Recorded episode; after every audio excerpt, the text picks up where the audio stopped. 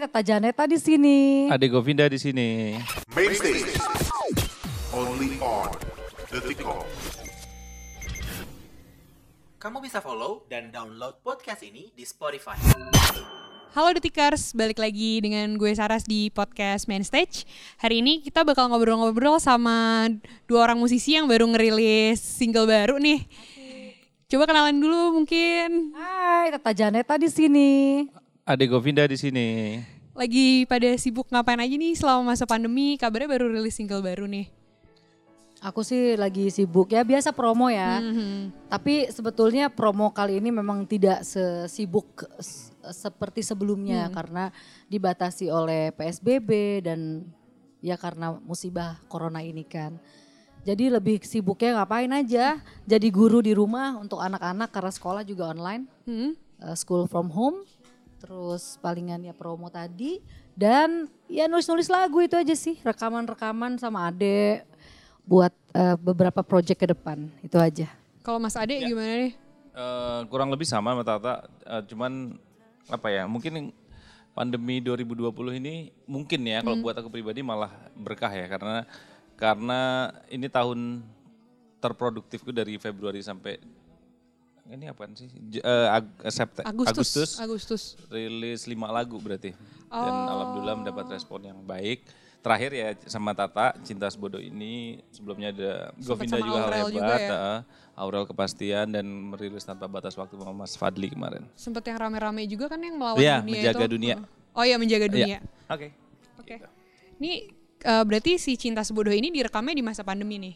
Iya. Iya, benar. Itu lagu ini unik sih. Jadi nggak ada planning buat bikin lagu, lagi lagi rekaman lagu yang lain di Iya, rumahnya benar. Ade.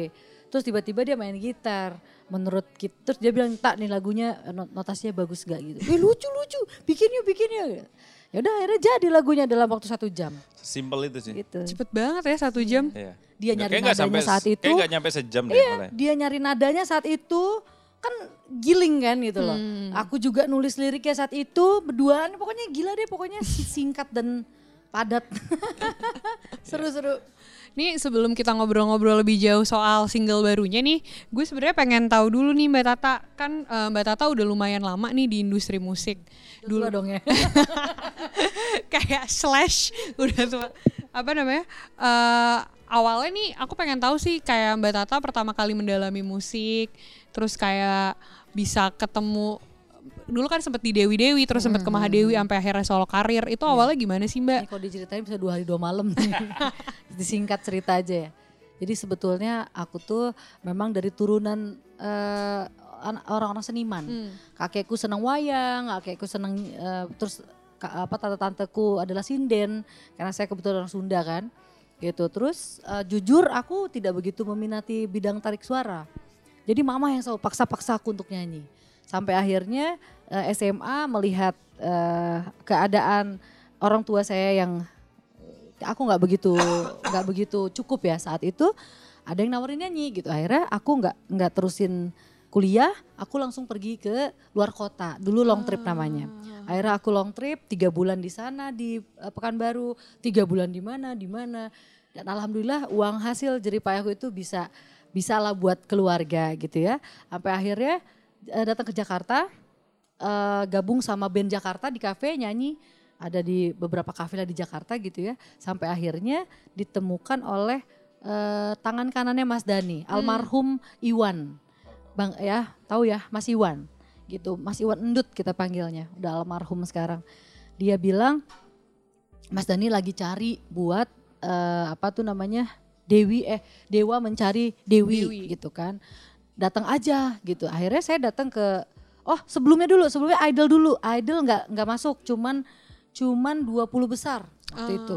Ya udah akhirnya sudahlah aku tutup lah harapannya kan memang. Dan aku juga nggak kepengen kepengen banget karena temen yang yang apa yang daftar itu teman bukan aku sendiri gitu loh. Udah akhirnya gagal di idol terus aku tetap menikmati dengan di kafe nyanyi gitu.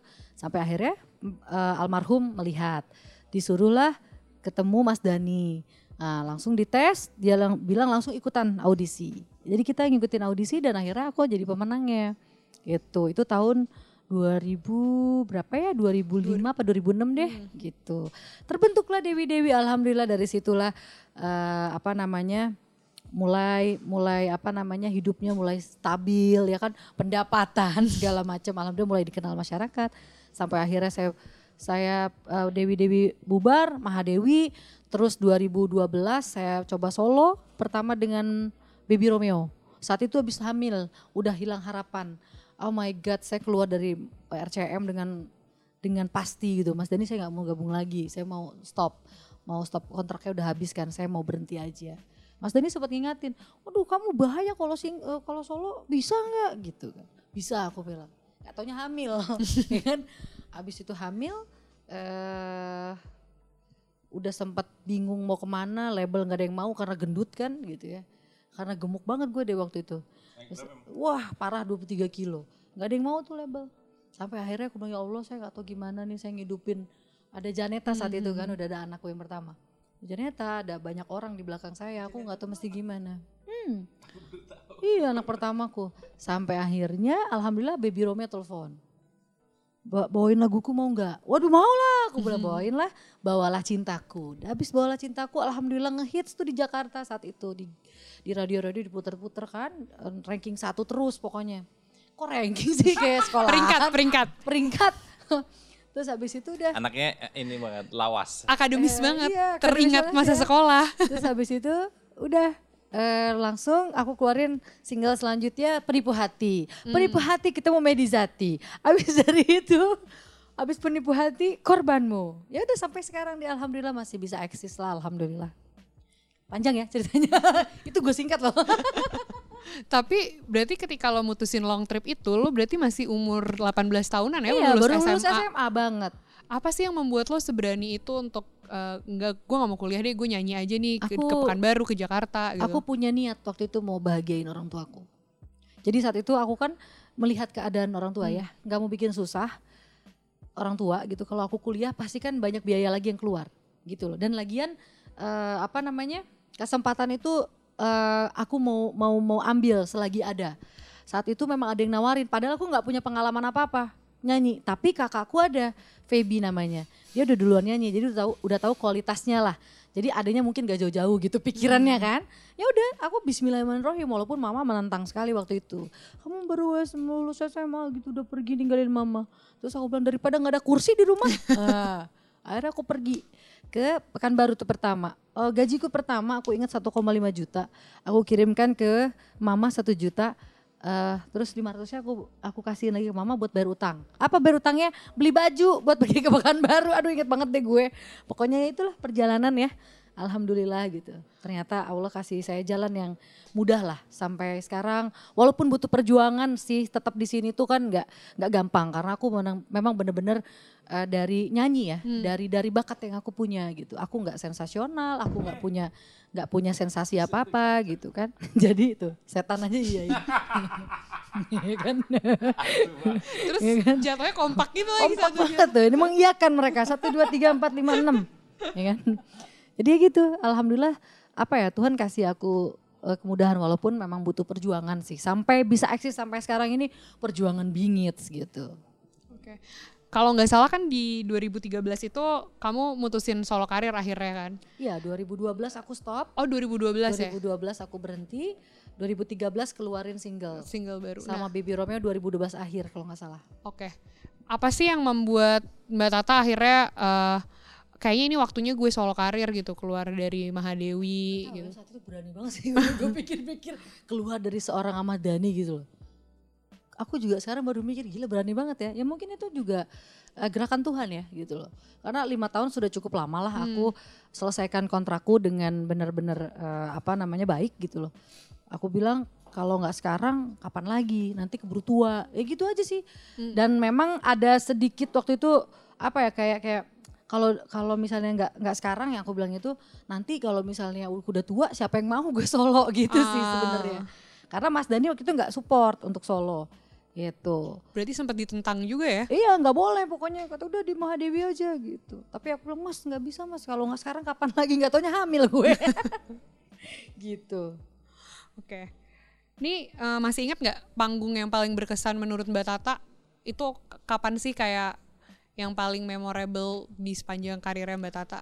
Aku sih seneng waktu itu, eh, yang paling memorable ya. Hmm. Semuanya tuh baik, semuanya tuh indah, semua ada momen dan ada kenangannya.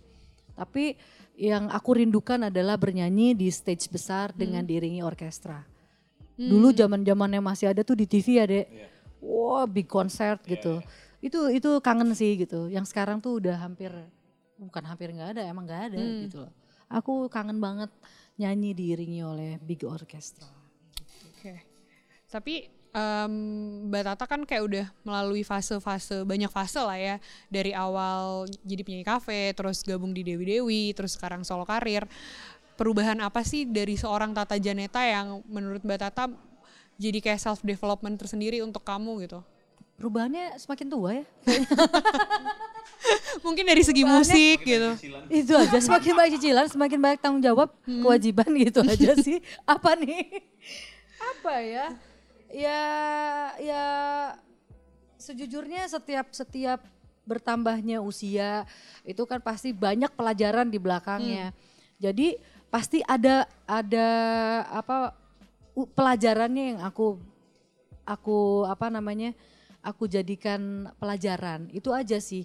Dan nggak semuanya bisa aku ceritain. Kalau masalah musik ya sampai detik ini pun aku masih berjuang. Itu aja. Sampai detik ini pun aku masih eh, mencoba terus dengan eh, lagu-lagu apa apa apa pokoknya pekerjaan dengan sesuai dengan talent aku ini masih aku coba. Gitu loh jadi hidup ini memang butuh perjuangan itu betul. Sampai saat ini aku masih berjuang. Kalau dari segi kehidupan pribadi sih banyak pengalaman ya, banyak pelajaran ya. Aku leb- lebih harus lebih hati-hati. Eh, ya semua aspek sih ya. Kalau hati-hati itu harus sih. Itu aja sih. Supaya nanti nggak celaka di depannya. Itu aja. Tapi perjalanan hidup Mbak Tata nih baik dari segi karir maupun personal gitu berpengaruh gak sih dengan musik yang Mbak Tata? Enggak sih kayaknya ya. Kayak maksudnya apakah jadi ada perubahan selera? Oh dulu gue bawa musik yang kayak gini, terus sekarang kayak gini, atau mungkin dari segi lirik gitu? Enggak kalau aku kan seperti aku tadi bilang idealis tapi harus realistis gitu. Jadi eh, aku orang yang nggak terlalu eh, nggak mau terlalu idealis karena aku tahu kebutuhanku di musik itu eh, sangat besar. Jadi aku harus mengikuti pasar. Kalau aku mau idealis siapa yang mau dengerin lagunya kan gitu. Sementara aku pun makan di musik kan gitu. Itu loh. Jadi kalau aku pribadi sih nggak nggak nggak apa ya, aku ikutin deh apa yang disukai masyarakat, tapi nggak juga terlalu murahan di telinga gitu Nah. aja, ya kan? Kalau Cinta Sebodoh ini nih, kita masuk ke singlenya ya. Nah si Cinta Sebodoh ini nih, awalnya kayak bisa bikin lagu sama Mas Ade, tadi kan udah diceritain kan sedikit jamming-jamming, nah mungkin bisa diceritain lagi sih itu lagunya tentang apa, terus mau nyampein apa, terus kayak eh, kenapa bisa tiba-tiba pas jamming-jamming itu, eh udah bikin lagu ini deh gitu. Terus Ya, awalnya ini Ade, awalnya Ade lagi main gitar, abis Iya. kita rekaman ya, aku Iya. rekaman di rumahnya Ade, terus Ade main gitar. Ini ada eh, notasinya bagus nggak, chordnya bagus nggak? Eh lucu lucu deh. Ini loh kayak manusia, manusia dia bilang. Iya. Oh iya manusia, manusia. Ayo coba-coba. Akhirnya gue tulis kan, manusia paling naif, paling bodoh, paling gitu. Akhirnya nemu gitu loh. Bener-bener singkat sih Iya. ya. Sebenarnya juga itu. apa ya? Cinta sebodoh ini tuh eh Itu menceritakan gue sih sebenarnya. Iya dan dan itu sebenarnya banyak orang yang tidak mengambil ini nih, tema lagu tuh banyak yang nggak dibikin semengaku itu ngerti maksud lo? Lagu itu banyak. nyanyiin diri sendiri. Iya kan itu sebagai pencipta lagu jarang juga tuh begitu. Jadi sebenarnya yang bi- bikin sisi lainnya di situ dan itu menurutku sih sangat real ya dan sangat realita orang banyak banget yang ngalamin begitu gitu loh. Jadi eh, uniknya justru di situ dan alhamdulillah juga ini udah sebulan belum sih tak? Udah sejuta Belum, ti- tiga belum minggu ya? baru. Tiga minggu udah sejuta tiga ratus lah. Ya itu se- sebuah prestasi yang luar biasa ya maksudnya eh, orang juga udah mulai cover segala macam. Jadi memang ya aku yakin banyak orang mengalami gitu. Jadi sisi positifnya sebenarnya dengerinnya ya lo jangan gitu sih gitu. Iya itu tuh lagu tuh bener-bener ngenyain diri gue sih. Sejujurnya kan gue kan ditinggal sama cowok yang sama dua kali. Sama suami yang sebelumnya kan dua kali. Jadi pas banget gitu. Pas dia ngomong manusia, ih kok ke gua banget ya manusianya. Akhirnya aku lebarin kan. Aku perluas lah isinya. Itu aja sih.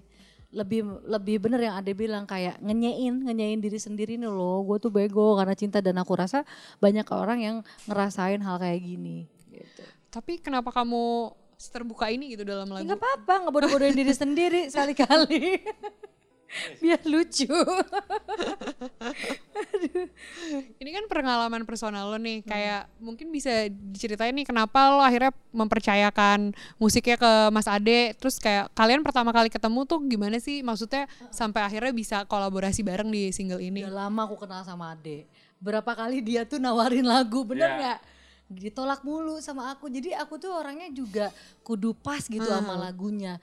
Yang aku tadi bilang idealis tapi realistis gitu. Tapi ketika aku kurang serak sama lagunya juga aku nggak mau nyanyiin. Itu lagunya aku ya kan. Lagu dia bagus-bagus tapi belum ada yang ngena di hati gitu. Aku termasuk musisi yang terlalu pakai hati ya kan. Ya udah akhirnya kenapa bisa kerja sama? Eh, ini ya produser gue ya. Iya. Jadi Eh, ada produsernya, produserku beli lagunya Ade. Eh bukan. Apa sih di si itu? Lagunya Freddy. Lagunya Freddy yang Untuk ada dia. di naungannya Iya. labelnya Ade. Jadi otomatis Ade kan eh, yang apa deh namanya deh? Publisher. Pub- Publishernya. Jadi otomatis karena dia arranger. kok arranger sih? ANA. ANR. A&R-nya. Jadi otomatis aku kan sama dia urusannya. Iya. Gitu. Jadi nggak sengaja nih. Pas dia main gitar ya gue tertarik aja sama notasinya gitu. Ide lucu, ini lucu. Jadi nggak sengaja sih semuanya sebenarnya. Ya jodohnya sekarang. Iya. Ketemunya udah lama, jodohnya sekarang sama kayak cinta. Heeh, kadang-kadang kita nggak tahu siapa Tuh. jodoh kita gitu loh. Ya kan 2013 mungkin pernah ketemu di mana, eh nggak tahu 2020 jadinya gitu. Sama kayak perjodohan eh, apa kolaborasi, juga Kolaborasi ini. begitu. Berarti sebenarnya udah punya niat untuk kolaborasi dari lama, tapi baru terjadi sekarang Iya, ya. Tepat sekali. Kan lagu ini juga jadi soundtrack sinetron Samudra Cinta nih. Iya. Nah itu gimana ceritanya nih? Apakah apa namanya lagunya ini akhirnya di dari pengalaman yang Mbak Tata terus dipas-pasin sama cerita sinetronnya atau gimana? Enggak dong, kita eh, rilis dulu ya. Iya. Kita udah ada lagunya, udah, Udah ada lagunya dan ke- eh, kebetulan cocok sama sama sinetron. sinetron aja. Jadi nggak bu, sebenarnya juga bukan bikin lagu ini buat sinetron itu enggak Tapi sih. mereka yang Iya. alhamdulillah memakai lagu kita. Karena mereka ya, aku lihat sih sinetron kan bucin kusut gitu kan. Mirip sama Lagunya banget. Gitu, ya. Bucin kusut. Bagus tuh. Bagus banget tuh termanya bucin kusut, Bucin gitu. kusut, iya. Kalimat Eh, baru eh kusut. Gitu. Jadi pas lah sama cinta sebodoh ini yang memang eh, isi lagunya tentang kebodohan si orang yang nulis lirik itu. Gitu. tantangannya selama penggarapan lagu ada kesulitan gak sih? Nggak ada ya. Eh selama aku sama dia take vokal Jadi cuma aja satu sejam jam ya. loh, paling lama loh. Cepet banget. Cepet. Lo kayak nggak ada tantangan apa gitu? Maksudnya kan Nggak ada, eh, nggak ada. ini dirilis itu di tidak masa pandemi gitu. Lagu itu tidak sulit, nggak ada tantangannya. Makanya aku bilang ini adalah lagu termudah yang pernah aku nyanyi. Iya benar. Dia tadi main gitar sang penggoda, dia tahu lagu itu sulit, penuh dengan modulasi. Ini dia kan tahu main gitar ya. Aduh lagunya susah banget, tapi sang penggoda itu asik banget gitu. Nggak ada kesulitan, tapi nyeni gitu. Eh, Tingkat kesulitannya nggak ada, semua orang bisa nyanyiin lagu ini. Gitu, tapi isinya nyeni gitu loh. Notasinya juga lucu, keren gitu loh. Ya lengkap pokoknya. Jadi easy listening itu ada di lagu ini menurut aku. Oke. Mbak Tata kan eh, sepanjang solo karir dari 2013 tuh udah ada banyak banyak single ya, ada Sang Penggoda, terus tapi belum jadi album. Nah itu gue yang mau gue tanyain mbak Lo bisa baca pikiran ya sebenarnya bisa, itu kan juga. Nah lo Kenapa nih kayak lo belum ada album Terus ada rencana gak sih untuk bikin album Rencana sih dari dulu memang sudah ada, tapi belum rezekinya. Jadi gue orangnya nggak ngoyo, gue orangnya nggak terlalu yang terobsesi gitu loh. Jadi let it flow aja. Yang penting setiap eh, tahunnya gue udah ngeluarin single. Nanti pada saatnya kalau Tuhan memang memang menakdirkan gue punya album, pasti punya album. Santai aja gitu. Tapi kalau dari label yang sekarang sih mereka udah prepare sih untuk album ya. Mudah-mudahan terrealisasi itu aja. Oke. Ini kan Mbak Tata sama Mas Ade udah sempat kolaborasi dalam si cinta sebodoh ini gitu. Nah kalian mau gak sih kalau misalnya suatu hari kolaborasi lagi? Mau dong. Jadi eh, sebenarnya ya ini Iya, jadi ini justru awal yang sebenarnya nggak direncanain banget tapi jadi sesuatu yang bagus dan lebih cenderung mulus gitu. Maksudnya gampang nggak nggak nggak banyak nggak banyak halangan. Jadi ya pengen lagi sih bikin bikin lagu bareng terus nanti mungkin ya apa pun lah ya. Tinggal bareng ya. Tinggal bareng jangan dimasukin podcast. ya kayak gitu. Jadi jadi pasti kita pengen bikin yang ballad yang yang inilah yang kusut. bucin ku- bucin kusut. Tapi ini bakal jadi kayak misalnya eh, kan kata lo akan ada kolaborasi-kolaborasi selanjutnya gitu. Nah si lagu Cinta Sebodoh ini nih akan jadi teaser untuk kolaborasi-kolaborasi selanjutnya nggak sih? Atau ntar akan ada eksplorasi lagi gitu? Explore dong harus. Aku juga kemarin kan bilang sama Dede, lagunya jangan yang sedih mulu lah, gue capek. Eh, Tapi memang gimana ya, gue tuh kan bukan bukan bukannya gimana kalau orang kan pencipta lagu tuh bisa bisa apa aja gitu. Orang yang apa sih apa sih namanya dek kalau kalau Apa? aktif gitu ya? Iya. Apa sih? Produktif ya. Produktif. Kalau memang pencipta lagu yang produktif tuh apa aja bisa jadi inspirasi, bisa langsung dia. Kalau gue enggak, jadi terus pengalaman dulu baru gue nulis gitu. Lo berarti dari kisah personal banget ya kalau nulis lagu. Begitu, selalu begitu. Walaupun ada sih beberapa lagu yang kisah dari orang tapi eh, ceritanya sedikitnya ada juga tentang aku gitu. Jadi gue bukan pencipta yang pencipta lagu yang kayak dia yang keren yang pinter gitu ya.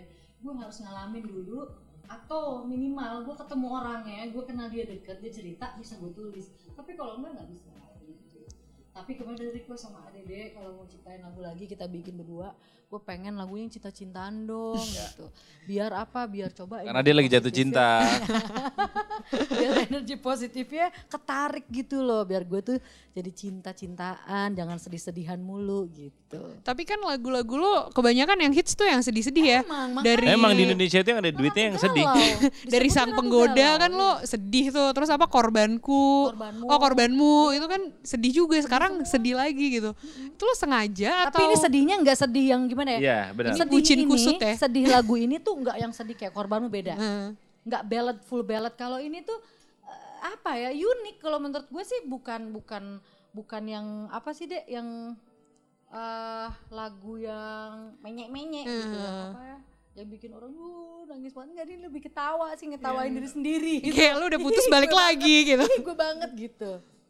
Nah lo sengaja sedihnya nggak sedih tuh? ngenesin diri sendiri gitu Tapi lo sengaja gak tuh kayak bikin lagu-lagu galau kayak biar maksudnya image lo ratu Enggak, galau enggak, gitu. aku nggak pernah Lo nggak pernah. bikin, bikin sesuatu biar image enggak nggak pernah Tapi Ya, emang kebetulan aja ya. begitu aja sih gitu loh kayak sang penggoda. Hmm. saat itu memang lagi cerai kan yang sama sebelumnya itu ya Hmm. yang dua kali itu kan. Datang ke rumah bunda aku bilang bun bikin lagu yuk gitu. Terus habis itu ya udah bikin lah waktu itu bunda kan sama dul ya. Hmm. habis itu nih lu yang ciptain eh, liriknya. Gue bawa tuh pulang ke rumah minus one nya rekaman bukan minus one malah belum jadi apa-apa. Tulislah di rumah. Gitu. Jadi bener-bener apa ya bukan bukan bukan disengaja gitu. Memang pas kejadian yang gue alamin selalu begitu. Makanya mudah-mudahan nanti kita bikinnya lagu cinta. Semoga yang terjadi itu indah gitu. Ini kayak lagu jadi doa ya buat kamu. Hmm, percaya nggak percaya sih? Tapi eh, ketika nulis lagu, tadi kan kayak Mbak Tata bilang kayak semuanya harus berangkat dari pengalaman personal atau pengalaman yang deket banget gitu. Kayak pengalaman personal yang kayak gimana sih yang sampai akhirnya bikin kamu pengen nuangin itu jadi lagu dan itu akhirnya jadi inspirasi lagu gitu. Maksudnya proses Itu. kreatif penulisan ya kamu kalau kayak aku gimana? kan itu harus nggak waktu aku mengalami eh, perceraian, Hmm. waktu aku mengalami pengkhianatan, kan akhirnya jadi kreatif gitu loh. Jadi karya tanpa sengaja loh. Padahal cuma nulis doang sambil mewek. Nggak taunya liriknya jadi jadi sesuatu yang indah dibikin lagu, disatukan dengan nada yang indah, lirik yang seperti itu jadinya malah jadi duit gitu loh. Kok jadi duit ya? Iya kan? Ya bener dong. Gitu. Si lagu ini jadi ibaratnya kayak hikmah di balik hikmah dibalik ya benar. kejadian gitu ya. Iya benar. Tahu aja. Oke Mbak Tata, Mas, Mas Ade, makasih banyak atas Sama-sama waktunya dong. ya. Oke, eh, terima kasih Detiker sudah dengerin podcast Main Stage. Jangan lupa dengerin, tetap dengerin untuk minggu berikutnya. Ya. Sampai ketemu lagi. Bye. Bye. Sukses. Main stage. Only on. Kamu bisa follow dan download podcast ini di Spotify.